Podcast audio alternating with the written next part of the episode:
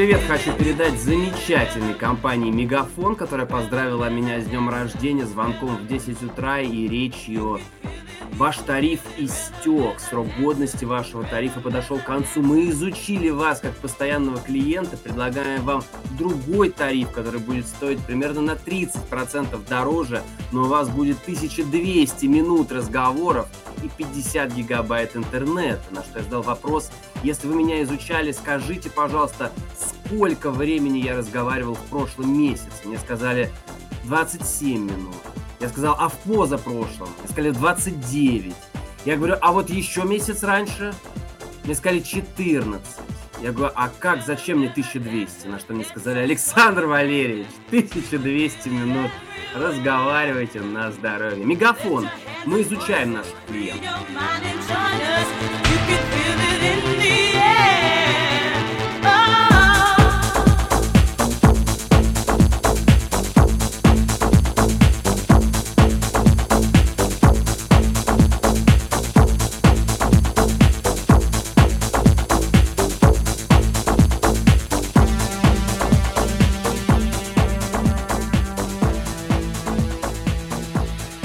Я понял, чего я боюсь.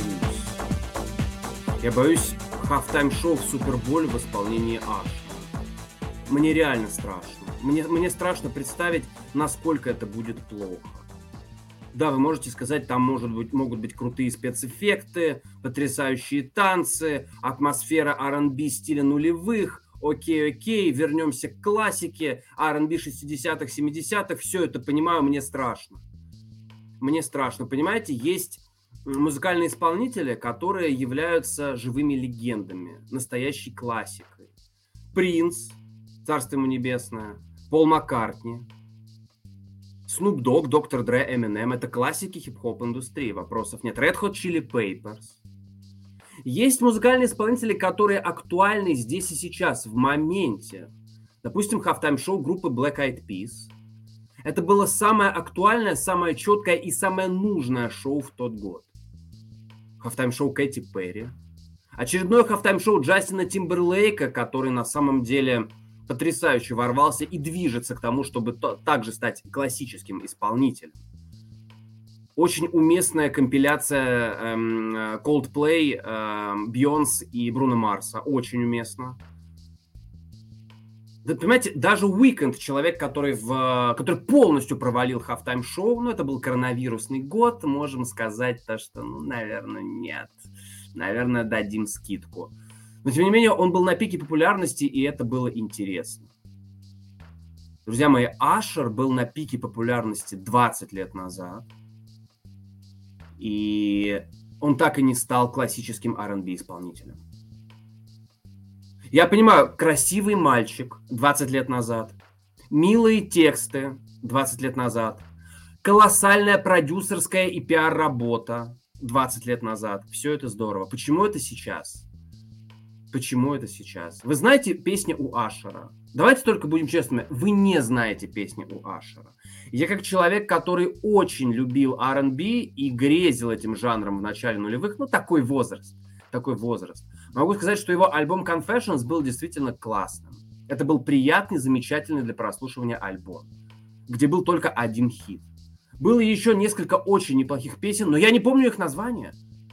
Все, что мне вспоминается, это песня «Е» и исполнение Ашера на припеве Гуччи Мэйну песни Spotlight. Все.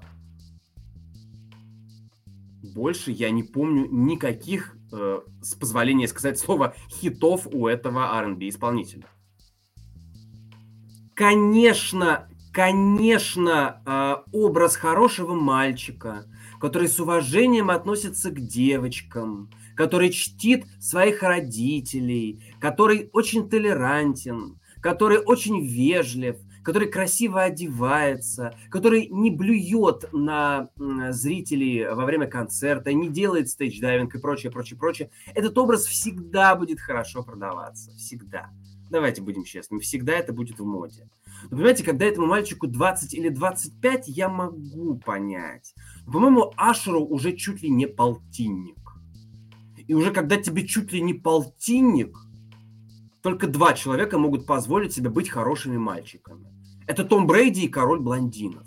Все остальные не дотягивают, друзья мои, не дотягивают. Одного из них вы забыли, второго вы по-прежнему поддерживаете на платформе Boosty или банковскими переводами, как вам нравится и удобнее больше.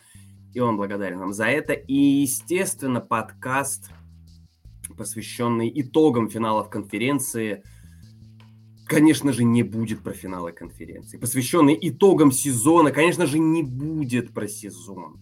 Я вообще считаю, что в преддверии таких грандиозных сцен, грандиозных матчей, такого грандиозного супербола, в принципе, любой подкаст, любая передача, она, конечно же, должна иметь формат, но в этом случае этот формат должен быть, конечно же, нарушен. Безусловно.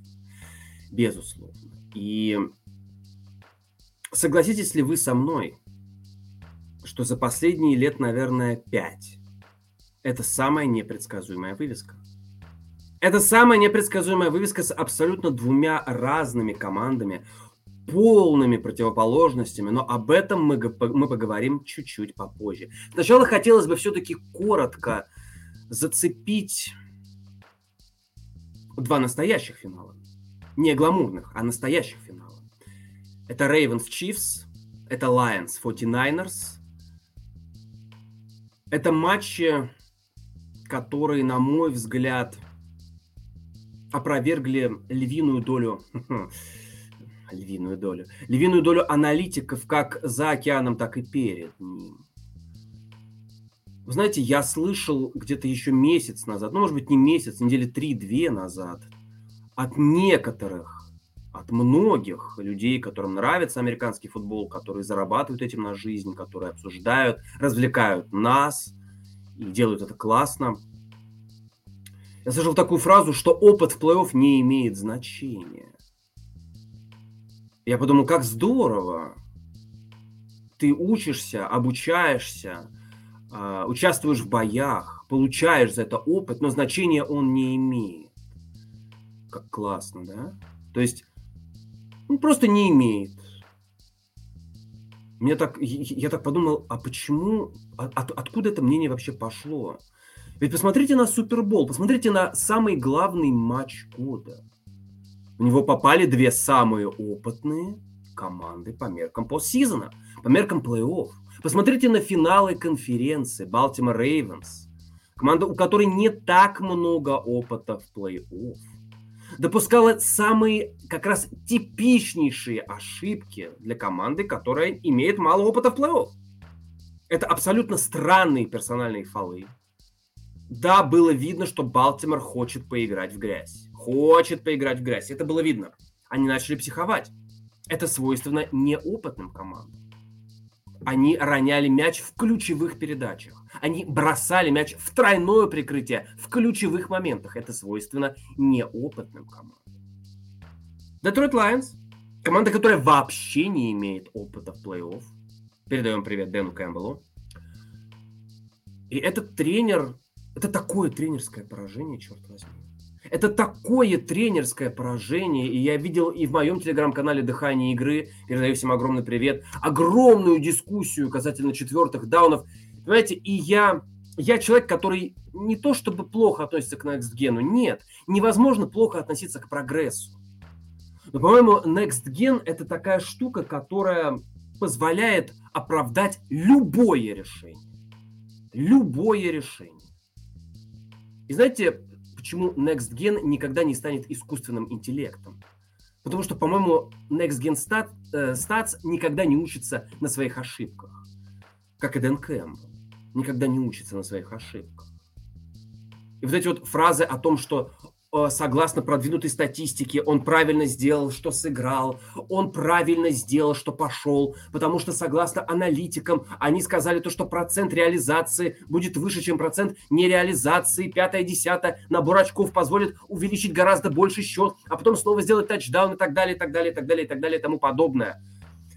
Почему мы вообще проводим регулярный сезон? Почему мы просто не включим Next Gen до старта регулярного сезона и не скажем так, ребят, вот эти 14 играют, остальные, пожалуйста, сразу к драфту. Травм не будет, скандалов не будет, все будет здорово.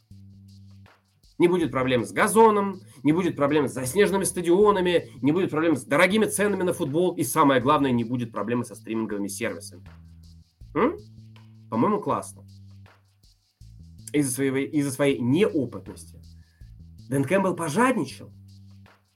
Пожадничал настолько, что упустил преимущество в 17 очков.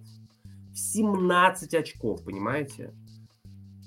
Я смотрел эту игру в прямом эфире, я прекрасно помню тот самый момент, когда вот ты смотришь этот матч, и у меня складывается ощущение, что у Детройта получается все.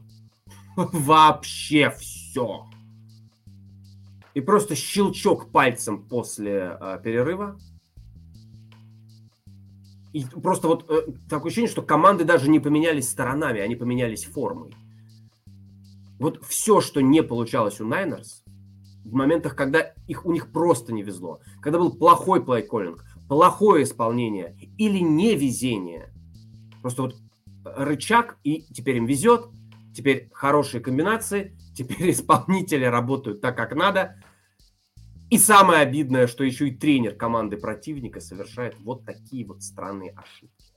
И этот здоровенный, здоровеннейший Дэн Кэмпбелл, который выглядит в три раза больше Кайла Шенахана – знаете, такой общипанный лев, который подходит к горняку и говорит «You're the badass». И это правда так. Это правда так. Потому что Кайл Шенахан хладнокровный ублюдок, талантливый хладнокровный ублюдок. С опытом. Хладнокровие и опыт – это в принципе практически синонимы. Практически.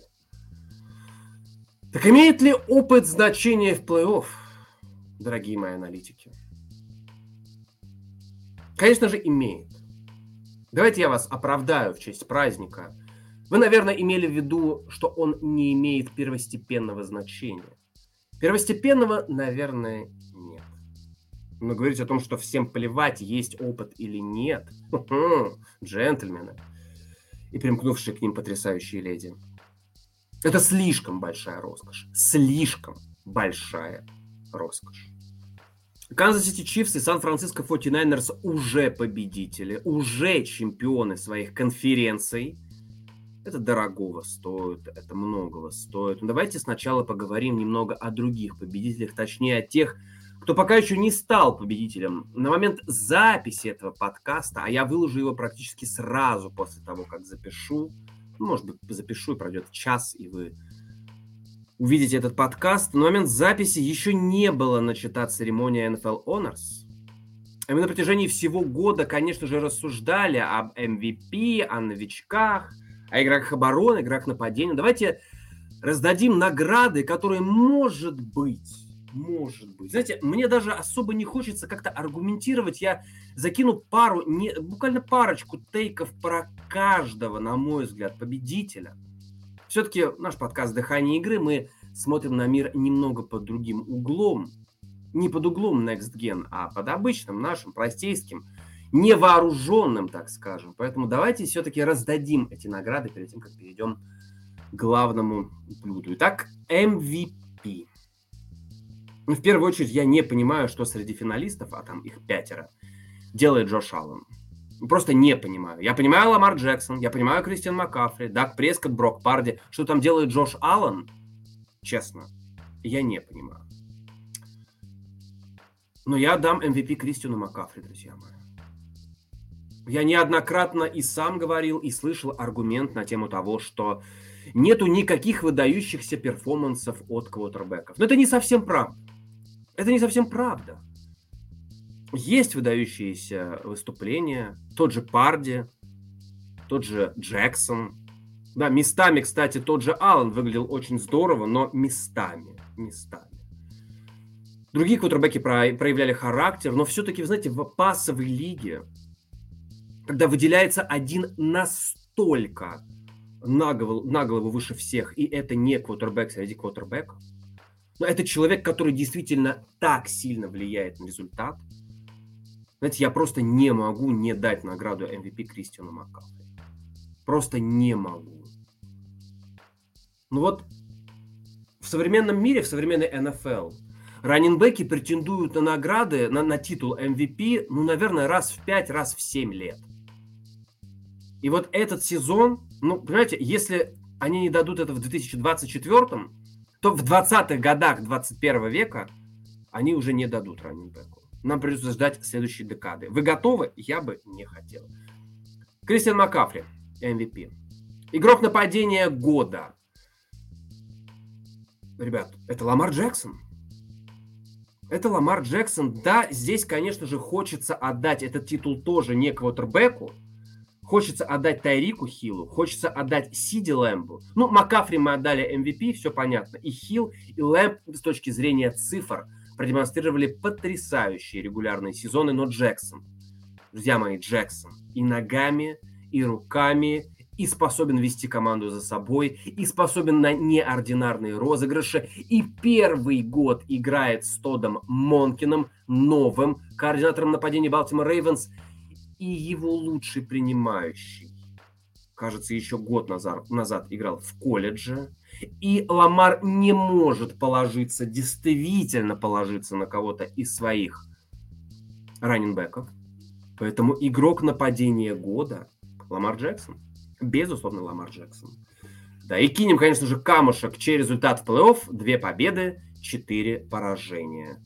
С этим что-то надо делать. С этим что-то надо делать. И матч против Канзас Сити Чифс в финале конференции, друзья мои, Ламар провалил. Можно ругать Ламара, не, луга, не ругать Ламара. Я понимаю прекрасно людей, которые защищают своего квотербека. Я понимаю фанатов Балтимора. Фанаты Балтимора должны быть довольны Ламаром. Понимаете? 90% команд в НФЛ хотели бы такого квотербека. Хотели бы такого квотербека, как Ламар Джексон. Ну, если не 90, то хорошо, 80. 80.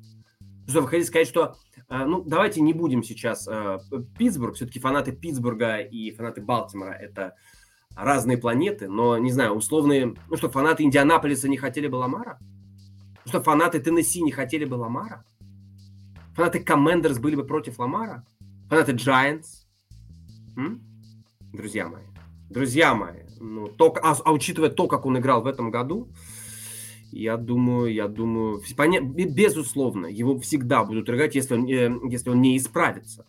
Всегда будут э, ругать за такую игру в постсезоне. И этот матч, да, это, э, это не Хьюстон. Это не Хьюстон. Здесь у ребят есть опыт. Игрок обороны года. Ну, на самом деле, ну, понятное дело, пять финалистов – я бы свел это все дело к двум, Ти Джей Уотт и Майлз Гаррет, но я все-таки, все-таки отдам э, это Ди Энду из Кливленда. Потому что то влияние, которое Майлз Гаррет оказывает на квотербека соперника, и ту помощь, которую он оказывает своим дебекам, ее невозможно переоценить. У Браунс лучшая оборона против паса в пасовой лиге.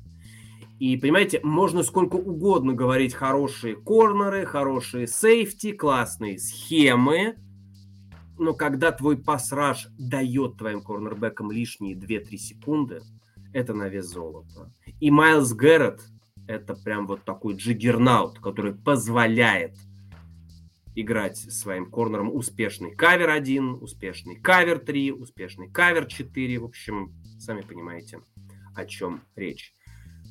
Новичок года в нападении.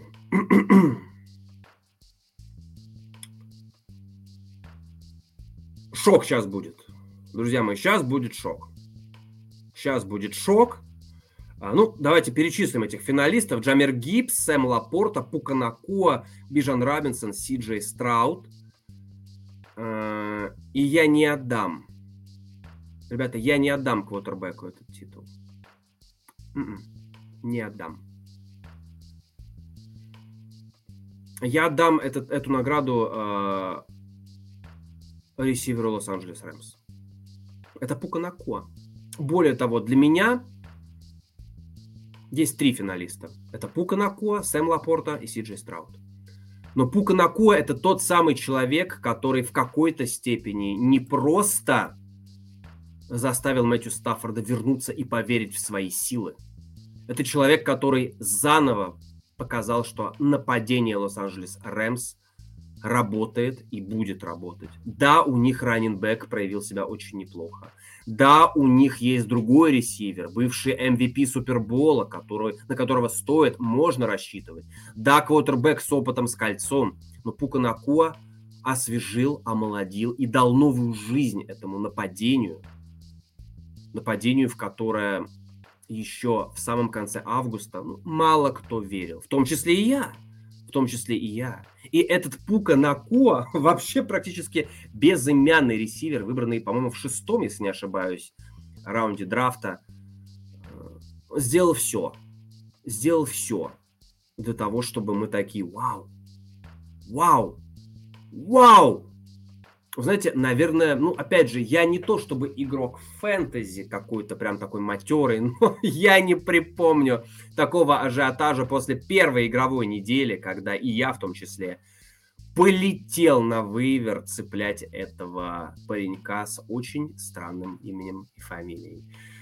Пуканако, новичок года по версии телеграм-канала и по версии подкаста «Дыхание игры». Новичок, новичок года, я имею в виду в нападении. Конечно же, конечно же. В защите, в защите... Э, я долго думал между Дэвином Уизерспуном из Seattle Seahawks и Уиллом Андерсоном из Хьюстон Texans. Ребята, я отдам все-таки Диэнду э, из Хьюстона. Все-таки D-end у из Хьюстона.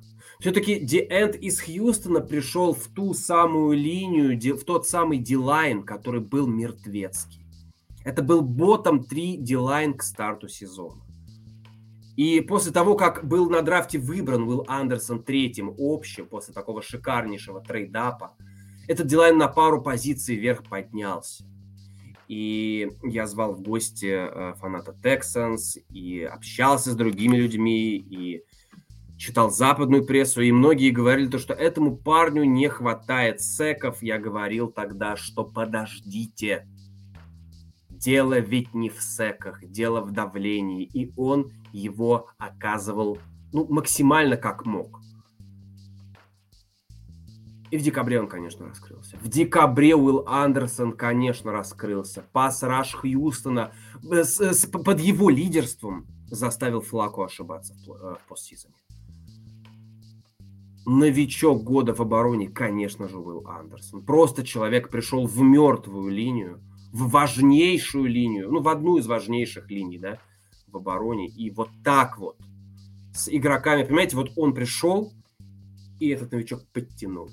Подтянул эту линию и уже под конец сезона сам приобретя опыт, который, конечно же, не важен в матчах плей-офф, дорогие мои друзья, подтянул эту линию не пошел за цифрами, пошел за секами. Уилл Андерсон, новичок года в нападении. Comeback Player of the Year. Не хочется не принимать ни одного человека, кроме Джо Флако. Кроме Джо Флако. Я не вижу, за что здесь давать Дамару Хемлину. И я не понимаю, почему камбэк сделал Дамар Хемлин, а не медицинский штаб Баффало Биллс. Честно, не понимаю. А, Бейкер Мейфилд, камбэк, Камбэк откуда, куда, зачем, почему? Очень странный камбэк. А он разве куда-то уходил? Мэтью Стаффорд после травмы согласен, согласен. Но, наверное, все-таки не совсем так, как нам хотелось бы. Туатен Гавайлоа после травмы согласен. Но в каких-то ключевых моментах, там, где надо проявить характер, Туатен Гавайлоа так и не вернулся. Понимаете, он вернулся на проходные игры. Как и все нападение дельфинов. Но там, где нужно проявлять характер, он как был где-то, так где-то и остался. Самое сложное, наверное, решение – это тренер года. Это тренер года Дэн Кэмпбелл, Джон Харбо, Демеко Райанс, Кайл Шенахан, Кевин Стефански. Вот действительно, давайте, наверное, отметать тех, кто достоин меньше – Безусловно, Демеко Райанс. Отметаем сразу. Джон Харбо? Отметаем. Конечно же. Дэн Кэмпбелл? Боюсь, что нет. Боюсь, что отметаем. Остается Кайл Шенахан, остается Кевин Стефански. Остается Кайл Шенахан и Кевин Стефански. Чей состав... Дайте, здесь, понимаете, здесь, наверное, такая банальная математика, банальная арифметика. Да, Шенахан играет в Суперболе. Да, Стефанский вылетел в первом же матче плей-офф. Но все-таки у Шенахана по ходу этого сезона было гораздо меньше потрясений, чем было у Стефански. Особенно если речь идет о нападении. Квотербек, раннинбэк, снова квотербек, и, и, игрок линии нападения. И дальше мы приходим к камбэк Player of the Year Джо Флако и к тренеру года. Опять же, по моему скромному мнению, Кевин Стефанский. Кливен Браунс, Кевин Стефанский, конечно же, вот я считаю, что этот человек достоин звания тренера года. Assistant Coach of the Year. Вот это очень интересная награда и очень интересные координ... э, кандидаты. Сразу два координатора Балтимора, Майк Макдональд, Тодд Монкин, Джим Шварц из Кливленда, Бен Джонсон из Детройта, Бобби Словик из Хьюстона. Знаете, почему я здесь поставлю Бобби Словика? Потому что Бобби Словик пришел в мертвецкое нападение в мертвецкое нападение. Вот абсолютно мертвецкое нападение. То есть Бен Джонсон пришел в Детройт Лайонс. Ну, как пришел, он был. Детройт Лайонс. Это, конечно же, э, Амон Ра. Это уже понюхавший порох Джаред Гофф. Это одна из лучших линий нападения – координаторы Балтимора и там, и там с обеих сторон мяча есть хорошие исполнители, хорошие, хорошие плеймейкеры, есть квотербек. Джим Шварц, координатор обороны, пришел в оборону, где есть Майлз Гаррет, где хорошие молодые корнеры, где в принципе сама по себе команда Браунс такая неплохо заряжена, неплохо укомплектована. Но Бобби Словик пришел в нападение, где самая яркая фамилия была Лерми Тансел – Лерми Тансел – это игрок линии. И в этом межсезоне появился Далтон Шульц, Тайтенд. Лерми Тансел и Далтон Шульц – две главные звезды вашего нападения до старта сезона. Как вам такое? Звучит как «О, боже мой». И Бобби Словик сумел построить атаку, которая радовала фанатов Хьюстона, многочисленных, особенно на постсоветском пространстве – радовала нас потрясающими камбэками, один из которых я смотрел в баре, так и не увидел по причине одного потрясающего человека, которого я очень надеюсь видеть на Супербол пати и пожать ему руку. И, в общем, в общем, Бобби Словик выигрывает эту награду. Выигрывает эту награду. Это такие главные, основные награды. Да, есть еще, конечно же, Уолтер Пейн, э, Уолтер Пейтон, э, человек года, да, конечно же, Hall of будут выбираться и прочее, прочее, прочее. А, все люди потрясающие, все люди интересные. Я не знаю, сколько людей выбирается в Hall of Fame. Я бы очень хотел, чтобы туда попал Джаред Аллен. Я бы очень хотел, чтобы туда попал Дуайт Фрини. Я бы очень хотел, чтобы туда попал Дэвин Хестер, Андре Джонсон и Дэрон Вудсон. Конечно, сейчас время прогнозов, и многие передачи, аналитики, подкастеры и прочее, прочее, прочее, да просто обычные болельщики. Хотя обычные болельщики – это главные люди на американском футболе. Несмотря на то, что в многих комьюнити так не считают, я так считаю. А, я-то как раз э, понимаю, что сейчас время прогнозов, и люди пытаются понять, Люди пытаются спрогнозировать, что будет. Что будет, если Супербол выиграет Чивс? Что будет, если Супербол выиграет Найнерс? А я хочу попытаться понять, что будет, если Чивс проиграют Супербол. И если Найнерс проиграют Супербол, что будет тогда? Ну, ответ ничего.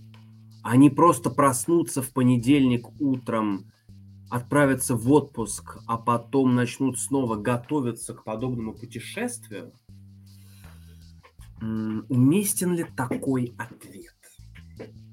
Понимаете, ведь это команды, которых не берет а, лихорадка проигравших в Суперболе. Найнерс проиграли в Суперболе. Не сложили оружие, продолжили работать, продолжили бороться, продолжили выходить в Супербол. Чифс проиграли в Суперболе. Не поникли головой, затянули потуже ремень, пошли ломать соперников. Это команды, которые не подвержены вот этой вот хандре, не подвержены тому, что день начинается с кофе. Я просыпаюсь в 12, смотрю в окно, беру папироску и думаю о жизни. Благодарю солнце за то, что оно вышло. Сегодня такой потрясающий день. Не хочу ничего делать, хочу весь день лежать в ванной, общаться с подругами. Это точно не про эти команды. Эти команды просыпаются и херачат. Херачат на полную катушку. И результат виден. Что будет, если Чивс проиграют? Что будет с так называемой династией? И вообще, нужно ли это понятие династия? Просто понятие династия, на мой взгляд, это не для Канзас-Сити. Это не для Энди Рида. Это, для, это не для владельцев этой команды. Не для игроков этой команды. Это понятие для журналистов. Это понятие для красивых историй. Это понятие для того, чтобы написать какую-нибудь книгу о том, что вот вторая династия НФЛ в 21 веке в очередной раз не смогла выиграть два Супербола подряд. Красиво, да? И была бы невероятно красивая, грустная история поражения Тейлор Свифт. Знаете, а, я прекрасно понимаю, что убогие, некрасивые люди, которые оскорбляют красивую женщину, это... Я понимаю. Я понимаю этих людей. Прекрасно понимаю. Она, конечно, Э, с переборчиком, с переборчиком в матчах НФЛ, прям таким хорошим, ядреным переборчиком, но, по-моему, переборчик стал поменьше, нет? Мне кажется ли в плей-офф все-таки э, работники НФЛ поняли, что, наверное, ребят, что-то не то мы делаем, что-то не то мы делаем. Мне кажется, что после поражения Чифс больше всего критики достанется Тейлор Свифт. Больше всего критики достанется Тейлор Свифт. Я даже в этом не сомневаюсь. Не сомневаюсь. Но, безусловно, люди ненавидят успешных людей. Безусловно. Как хорошо, что меня никто не ненавидит. а, поэтому, конечно же, истории... Э, знаете, я уверен, в понедельник посыпятся слухи. Тейлор Свифт и Келси расстаются. Пятое, десятое. В общем, Чифс слегка огламуренная команда за пределами НФЛ. В рамках НФЛ это хищник, который своим гарпуном с эмблемой Канзас-Сити э, протыкает шеи, протыкает мозги и прочее, прочее. За пределами стадиона, за пределами НФЛ. Это такая медийная команда, которую освистывают в Лас-Вегасе. Чифс играют в самом главном логове врага. Помимо того, что это западное побережье, где самая популярная команда это Слушайте, я только что сказал, что Лас-Вегас – это побережье. Вау. Это песочное, песочное побережье, где самая популярная команда, без сомнения, Найнерс. Так они еще играют на стадионе своего заклятого врага по дивизиону. Чивс как загнанный вождь, который должен бороться за выживание. Но мы же прекрасно понимаем, что этого вождя одним дротиком не убьешь. И если они проиграют, я думаю, они придут к выводу, что им необходимо сделать все, чтобы сохранить эту защиту, эту оборону. Джонс, Снит, я уверен, что они будут пытаться сделать все, чтобы оставить костяк в оборонительной линии, добавить туда молодости, добавить ротации и дальше продолжать играть именно так. Потому что Раши Райс вроде как должен справляться с ролью первого ресивера, пока у него получается на четверочку, иногда на троечку. А Патрик Махомс это Патрик Махомс. Патрик Махомс это Патрик Махомс, а Трэвис Келси будет играть за Чивс до тех пор, пока не выиграет третье кольцо. В этом я убежден. Когда это случится? Через пару дней, через пару лет. Я не знаю. Но я уверен, что он будет играть и в 37, и в 39, пока будет позволять здоровье. Даже если особо и не будет позволять, выходить на несколько розыгрышей, показывать характер.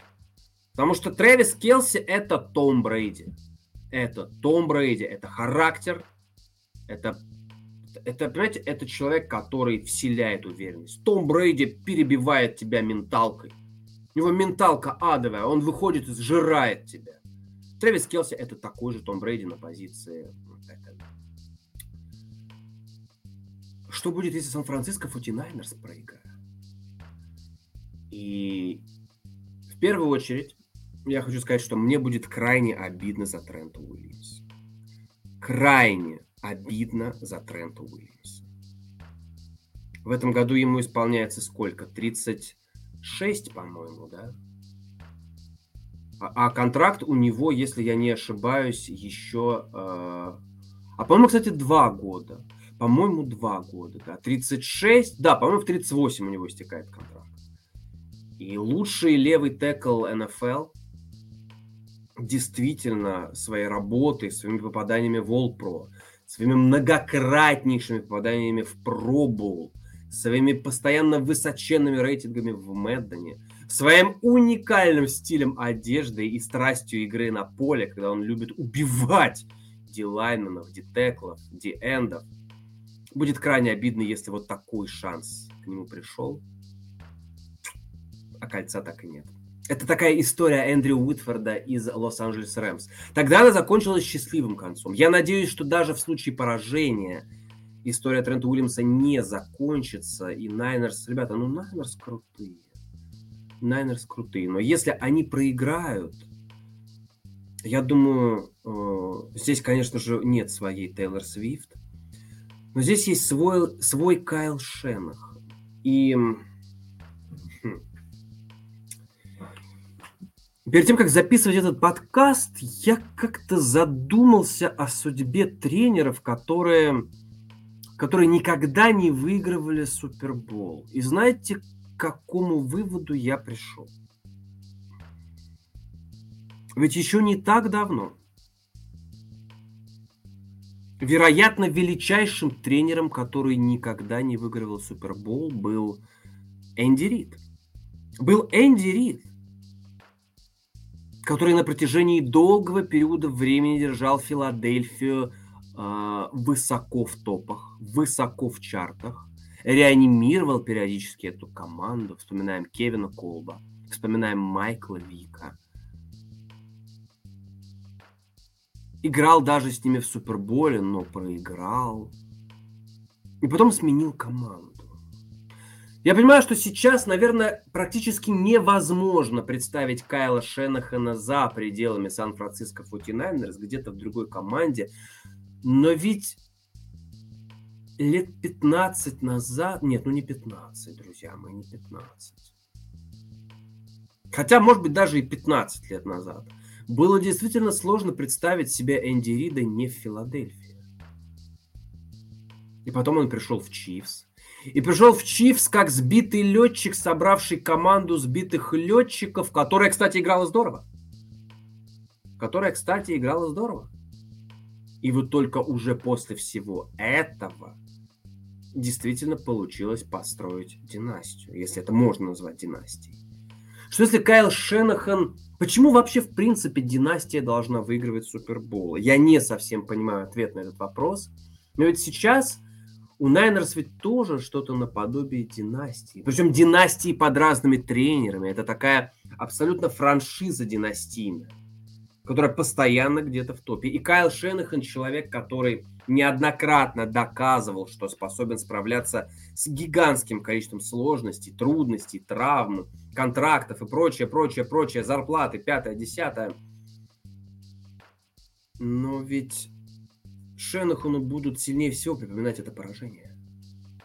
И что, если Шенахан действительно на судьбе его написано, что еще ты отыграешь 4-5 сезонов 49ers, а потом перейдешь Сейчас скажу страшное слово. Кайл Шенахан перейдет в Патриотс и с ними что-то выиграет. Парочку суперболов. Что если Шенахан действительно выдающийся творец современного Сан-Франциско, но он не выиграет с ними кольца? Что если так? Потому что футболистов Найнерс упрекнуть ну не в чем. Кроме критиков Брока Парди, которые снова кажется, что, наверное, все-таки Парди...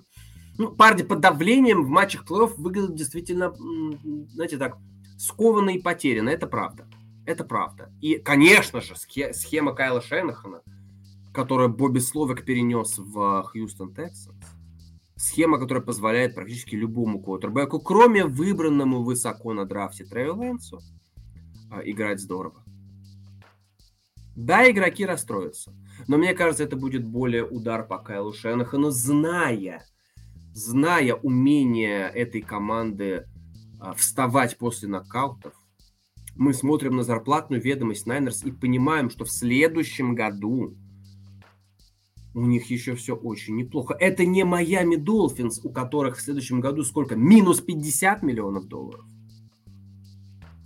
У Найнерс еще есть деньги. Да, немного. Да, это не 40 миллионов долларов, но есть. Есть. И есть игроки, у которых не истекают контракты уже послезавтра. Если Найнерс не выиграют, они будут считаться, вероятно, главными претендентами на звание такого лаки-лузера 21 века, по крайней мере, пока. По крайней мере, пока. По первой половины так точно. Понимаете, с одной стороны, хочется, чтобы еще одна команда получила шестое кольцо в своей франши... Э, франшиза, шестое кольцо в своей истории. С другой стороны, я ни разу в жизни не видел, как Супербол одна и та же команда выигрывает два раза подряд. Хочется, чтобы и Трэвис, который провел свой не самый лучший сезон, поднял э, Ломбарди над головой. Хочется, чтобы и оборона Чивс, которая ну, всеми возможными и невозможными способами э, побеждает в играх. Хочется, чтобы и Трент Уильямс э, выиграл наконец-таки свой Супербол. Вообще этот сезон это ведь очень красивый сезон. Это ведь очень красивый сезон. Да, он не самый интересный. Да, вероятно, он не самый сумасшедший, но это очень красивый сезон. Это сезон о том, как ты получаешь право выбора, выбора на драфте и право ошибиться. Это сезон про то, как красивые люди из разных сфер встречаются между собой, пересекаются где-то. Это сезон про то, как одна команда ставит историческое достижение, но принимает решение проявить милосердие. Это сезон про то, как ты можешь доминировать три месяца в НФЛ, но подойти к плей-офф в состоянии, что команду скоро просто перевезут из твоего города. Это сезон про то, как 8 миллиардов людей ждут дебюта одного квотербека в команде, в которой он никогда не играл. Но через 14 секунд этот квотербек уходит с поля и больше не появляется в этом сезоне. Это сезон про то, как тренер устанавливает историческое достижение. Это сезон про то, как огромное количество координаторов в командах являются чуть ли не важнее, чем главные тренеры. Это сезон про то, как отменяются игры в плей-офф. Сезон про то, как замерзают игры в плей-офф. Сезон про то, как молодость побеждает. Не знаю даже что. Но просто молодость побеждает. Это всегда красиво. А желание и хотение побеждает вообще все. Это вот сезон про это. Это сезон про две самые достойные команды, которые достойны играть в Суперболе. которые своим хотением, желанием, несмотря на все, доказали, что они хотят и будут бороться за самый главный трофей в профессиональном спорте на планете Земля. Это красиво. Красивее этого может быть только мой прогноз. Канзас Сити Чифс 31, Сан-Франциско 49 20. Увидимся на пати. Король блондинов весь год вместе с вами, с вашей помощью, с вашей поддержкой. По-моему, мы сделали все очень красиво. Было много подкастов, много классных гостей, много интересных мнений. Подписывайтесь на телеграм-канал Дыхание игры, и все будет красиво. Все будет красиво. Всем мира, всем красоты. Красота спасет Скоро услышим.